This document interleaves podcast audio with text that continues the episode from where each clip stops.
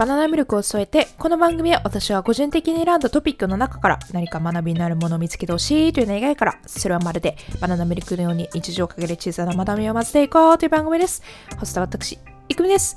皆さん、こんにちは、こんばんは。お元気でしょうか？前回、エピソードいかがだったでしょうか？またですね、久しぶりにゲストの方をお招きして、あの、お話しさせていただいたんですけど、やっぱゲストの方がいるといいですよね、盛り上がって。なんか一人で喋るときより、あの、全然盛り上がるので、またまたですね、機会があったら、あの、ゲストをまたお呼びして、いろいろお話ししていきたいなというふうに思っています。で前回、あの、料理をテーマに話させていただいたんですけど、最近の私で言うとですね、あのー、まあ、鍋が美味しい季節になってきたので鍋をよく作るようになるんですけどあのー、私鍋毎回冬になるともうほぼほぼ鍋しか作らないですよ。で、まあ、理由としては鍋がめちゃめちゃ料理として簡単。なんかあの、鍋の素を買ってきて、まあ、具材入れたら終わりっていうのととプラスあのなんだろうな栄養満点の鍋を作れること。がいいポイントかなっていうふうに思ってて。で個人的にすごい鶏肉が好きなんで鶏肉を入れて、まあ、あといろんな野菜を入れたらもう鍋が完成っていうところで。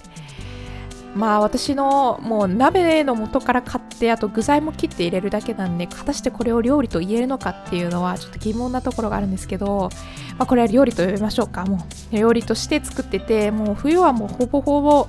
それしか作らないですね。うん。簡単だし、まあ野菜もたくさん取れるしっていうことで、もう冬は私はもうほぼほぼ鍋しか作らないんですけど、まあでもそれでも自炊ね、するとやっぱり健康的にもいいし、うん。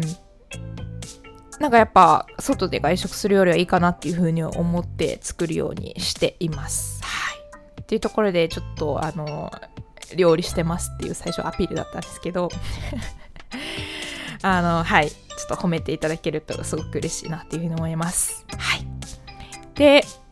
ちょっと今日のテーマに入る前に、ちょっと皆さんに一個質問があるんですけど、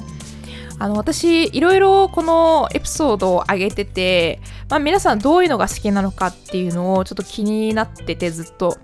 で、いろいろそのエピソードごとに再生とかがわかるんですけど、再生数とかが。で、あの私のこのポッドキャストって大きく2つまあ、ジャンルがあって、まあ、一つはイベント系。で二つ目が私のプライベートについて話すっていう企画なんですけどあの意外と皆さん私のプライベートに関するエピソードもあの非常に好評いただいておりましてすごくあのありがたいんですけど私あのなんだろうな結構人気なエピソードを聞き直してみたんですけどなんとそのエピソードですね。まずそもそもその、前回のエピソードから期間が空いてプラス私寝起きであの収録してたやつだったんですよ。であの皆さんそれが好きなのかなと思ったんですけど、何て言うんだろう、イベント系って私結構事前準備をあのしていてですね、例えばエピソードについて何か話すときに、そのイベントについての、まあ、歴史だったりとか、あの、今どうなってるとか、割とそのテーマというか話すことを結構下調べしてて、で、まとめて結構話すことが多いんですけど、自分に関するプライベートなエピソードって、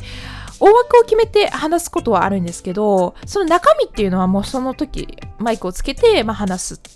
してっていうのがあれなので、特に何を、内容は決まってない、まあ自由な感じのフリートークなんですけど、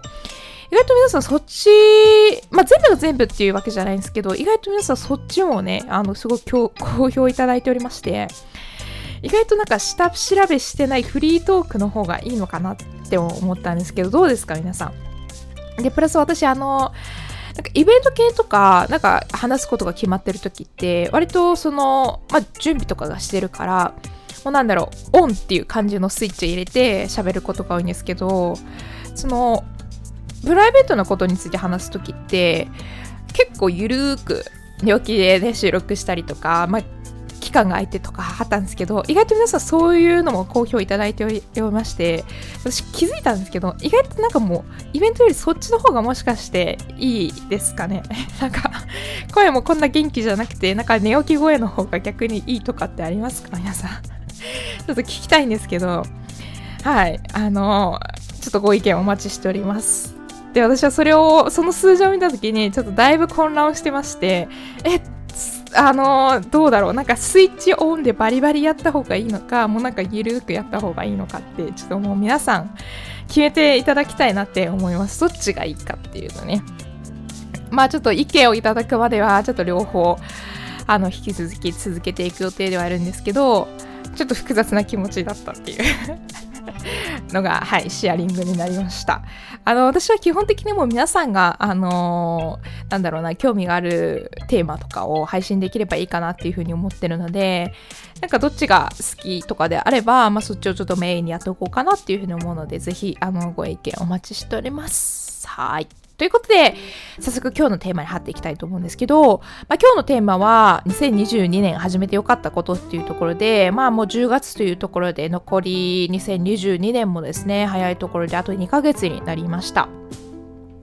で、まあ今の、まあ、まだちょっと2ヶ月はあるっていうところなんですけど、2022年のね、まあ、総括としていろいろ始めてよかったことっていうのを皆さんにね、あの、シェアしていければ、シェアできればいいかなっていうふうに思っています。はい。というところで早速まず1つ目なんですけど、1つ目は寝る時間の固定化でございます。で、これはどういうことかっていうと、今まで私結構その起きる時間とかを固定化してることはあったんですけどあの寝る時間っていうのを全然固定化しておらずですね。まあ12時だったりとか2時とか。まあ10早い時は10時とかかな。10時11時とか寝ることあったんですけどなんか同じ時間に朝固定をしたとしてもあんまり疲れが取れないとか、もう全然10時とか寝ても眠いとかあったんですけどまあ、これって私がロングスリーパーなのかなって思ってたんですよ。結構寝る時間を長くしないとその一日一日のね疲れが取れないかなと思ったんですけど、まあ、ある時になんか前から結構聞いてはいたんですけど寝る時間を固定化する寝る時間のま1時間前にアラームをセットするとかいろいろやってたんですけど、まあ、正直そこまではやってなくてあのざっくりざっくりというかもうきっちり寝る時間を12時前には必ず寝るっていうのを決めたんですよある地点から。でそうすると最初かな最初はあのあんまり変化は感じられなくて、まあ、12時になったらもう寝ようみたいなところでやってたんですけど最近になって気づいたことはあのたとえどんなに疲れてても12時前にもう寝るっていうのを固定化しとけば全然4時間5時間でもあの疲れが取れたんですよね。そう考えるとあの自分は全然ロングスリーパーとかじゃなくて普通のミドルスリーパーかなと思っててショートまでは絶対いかないとは思うんですけどでも前よりはだいぶ疲れが取れたかなっていう風に思いました。うん。なんか結構皆さん朝起きる時間で決まってるかなと思うんですけど寝る時間の固定化ってなかなか難しいって思っててなんかね、あの動画とか見てて、あともうちょっと見たいのにもう12時になっちゃうとか、多分そこが一番難しいポイントかなと思うんですけど、結構寝る時間を固定化すると、もうその時間にだんだん体がもう眠くなってきて、で、12時を超えることもあるんですけど、12時を超えたらもう本当に体が疲れきって、もう目も開かないぐらいに、もう、なんかそれがある意味、その体内時計を良くしてったかなと思ってて、なんか結構私はこの寝る時間の固定化が一番やってよかったかなっていうふうに思ってて、うん。なんか12時って多分私決めましたけど、多分それは人によって様々でもいいかなと思うんですけど、まあこの固定化っていうのがすごく重要なキーになるんじゃないかなっていうふうに思っています。はい。というところで、この寝る時間の固定化すごくおすすめなので皆さんもぜひ試してみてください。で、次2番目なんですけど、ま、これ急に何の話ってなるかもしれないんですけど、親知らずをあの抜きました。4本。あの、私この家に引っ越してもう1年かな経とうとしてるんですけど、あの、ここの付近の歯医者さんって最初全然知らなくて、まあ、ネットで見つけて、まあ、評価が良さそうな、ね、あの、歯医者さんに行ったんですけど、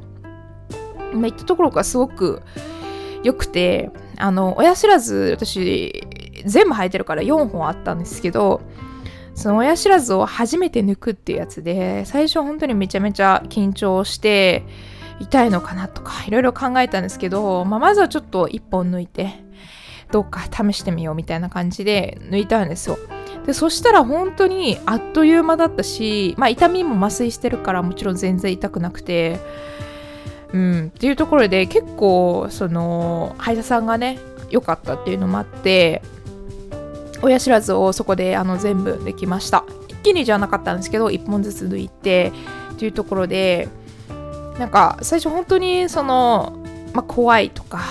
あったんですけど、まあ、それを乗り越えてね抜いて抜いた結果どうなったかっていうとやっぱ口の中がすっきりするわけですよ。そのなんだろうな。親知らずってその一番奥に入ってるから磨きづらいとかもあるし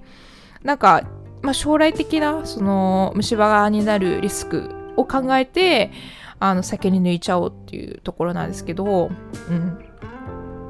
まあ、抜いて結構口の中がすっきりしたかなっていうところです。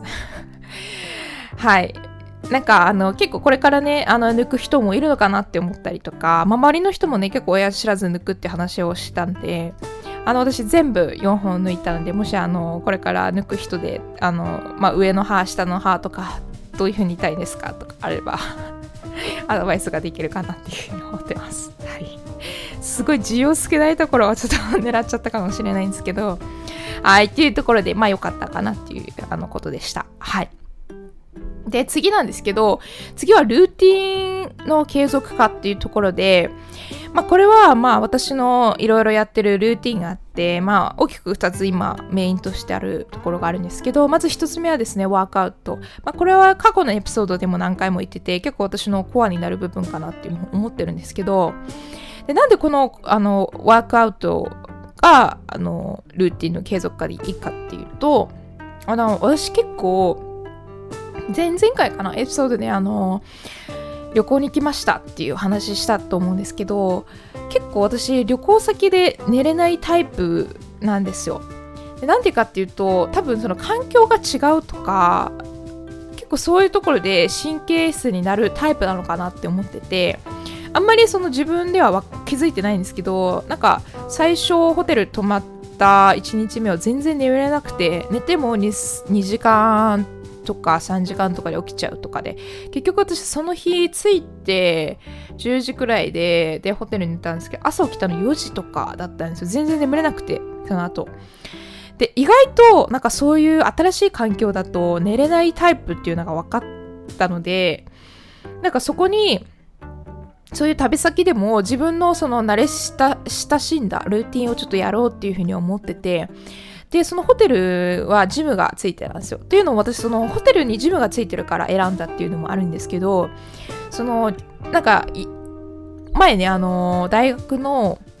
修学旅行じゃないや。卒業旅行。であの友達と海外行った時もジムにあのホテルにジムがついてたんですよ。でなんか海外とかってもっと眠れなくなっちゃうっていうか環境も違うしあの多分いつも以上にあの多分気が張って眠れないっていうことはあるんですけどそこでもあのジムに行って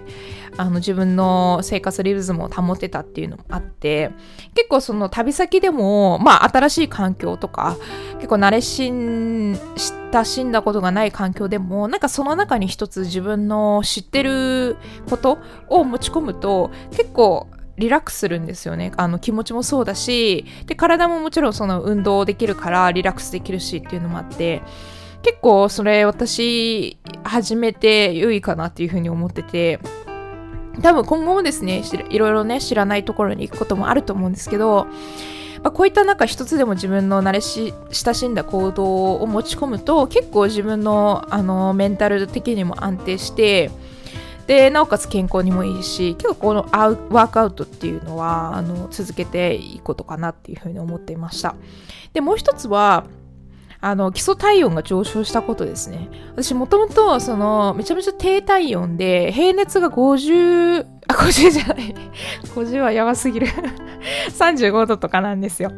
35度とかで36度はいかなかったんですよね。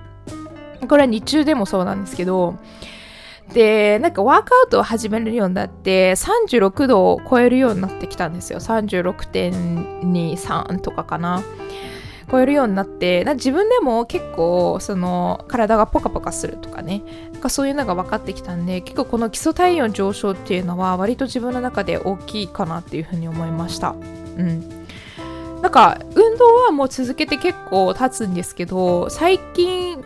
確かになんか最近感じるようになったからこれってプロテインのおかげなんですかね。なんかたくさんプロテインを取ってるから上がったとか。かよくわからないですけどでもここ最近本当にそれを感じるようになってなんか今ご時世だからそのお水入るとかにも体温検査とかするじゃないですか。でその時に前まで結構35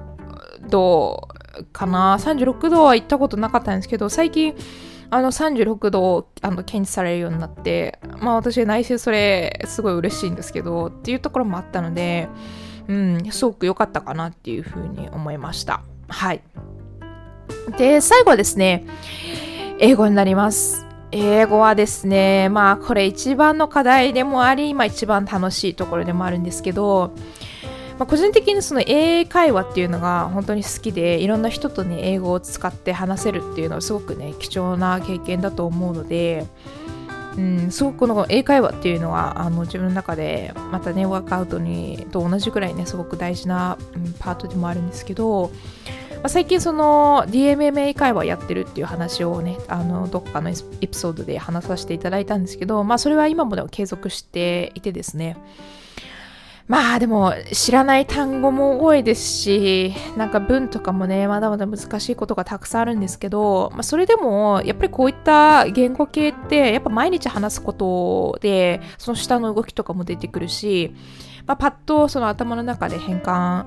なんか英語のって呼ばれるのが一番いい状態らしいですね。なんかその日本語から英語にトランスレートするんじゃなくて、その最初の考える時からもう英語だからその考える時間がないから、まあ、スッと話せるみたいな。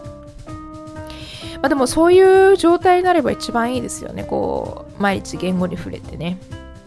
うん、すごくいいなっていうふうに思いました。一番の理想は、なんか、あの、テレビに海外のあの番組を映したいっていうのはあるんですけど、まあ、これ、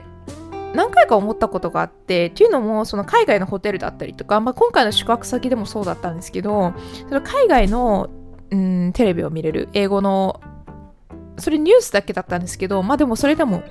結構そういうなんか見るとか聞くとかそういうことによってまあリスニングを上げるとか、なんかそういう自分をその英語圏にいるような環境にさらして、まあ、英語を学ぶっていうのがすごくいいかなっていうふうに思ってて、まあ、残念ながらちょっと今の家ではそういうのができないんですけど、まあ、でもそれでもね、何かあの、まあ、ラジオだったりとか、YouTube だったりとか、その英語を聞くようにして、リスニング能力っていうのを上げていきたいなっていうふうに思うんですけど多分一番その日本にいて英語を学ぶ上で大変なポイントってスピーキングだと思うんですよね。というのもそのそもそもスピーキングする機会がないっていうところであの自分であの機会を探さなくちゃいけないっていうのがあるんで、まあ、すごくそこが、まあ、難しいポイントでもありでも一番練習しなくちゃいけないポイントなのかなと思ってるんですけどもう私のその英語のモチベーションとしては結構今までそのいろんなねカフェとかレストランで英語を喋ってる人を見てすごくかっこいいなっていうふうに思ってるんですよね。なんかやっぱりそういういろんな人たちと、まあ、英語だったりとかでそこですぐにこう日本語にスイッチできるとかなんかそういうのがすごくかっこいいなっていうふうに思っててなんかそういう人たち自分もなりたいなっていうふうに思ってて、まあ、そういうのが本当に一つのモチベーション大きくあったかなっていうふうに思っててでありがたいことに海外の友達とかも何人かいる中でその英語でねあのコミュニケーションができればやっぱり一番いいかなっていうふうに思ってるので、まあ、このなんか英語っていうのは今後もねあの、まあ、人生のルーティンですね。もう私の中のなんか継続させていきたいかなっていうふうに思っておりました。はい。結構今回の旅先すごく良かったのがそのジムもついててあのできたしで、まあ、テレビでその海外のあのニュースも見れてすごく良かったかなっていうふうに思ってて割とその旅行中が一番頑張ってた説があるんじゃないかっていうふうに思ってて結構良かったですね。今回の旅は。はい。っていうところになりました。はい。以上になりますが、いかがでしょうか？私がですね、ちょっと2022年始めてよかったことっていうのを、まあいろいろちょっと長々とお話しさせていただいたんですけど、まあ私のこの始めてよかったことで、皆さんも何か取り入れられるものがあったらすごく嬉しいなっていうふうに思っています。それではエンディングに行きましょう。さてさて、いかがだったでしょうか？えー、今回はですね、私が2022年始めてよかったことをもう話ししてきました。まあ、中にはですね、もうその前から始めていたっていうのもあったんですけど、まあ、実際にその効果を感じられたっていうところで、まあ、今年結構あのその効果を大きく感じられたものが多かったので、皆さんとこうやってシェアできてすごく嬉しいなっていうふうに思っています。で、次回なんですけど、次回はなんとですね、もう気づけばエピソード25ということで、まあ、今まで上げてきてから25回目をあの突破しようとしています。本当にもう聞いてくれる皆さんのおかげでこうやって継続して私がですね、配信できてるんですけども、まあ、そういった記念すべき25回目は、あの、まあ、ちょっと改めて私があのこの番組に対する思いであったりとか、あの、ポッドキャストを作ろうと思ったきっかけとか、だからそういう、まあ、ちょっと原点に戻ったあのエピソードを作れればいいかなっていうふうに思っています。はい。それではですね、皆さんまた次の回でお会いしたいなっていうふうに思っております。それでは、バナナミルクを添えて、バイバイ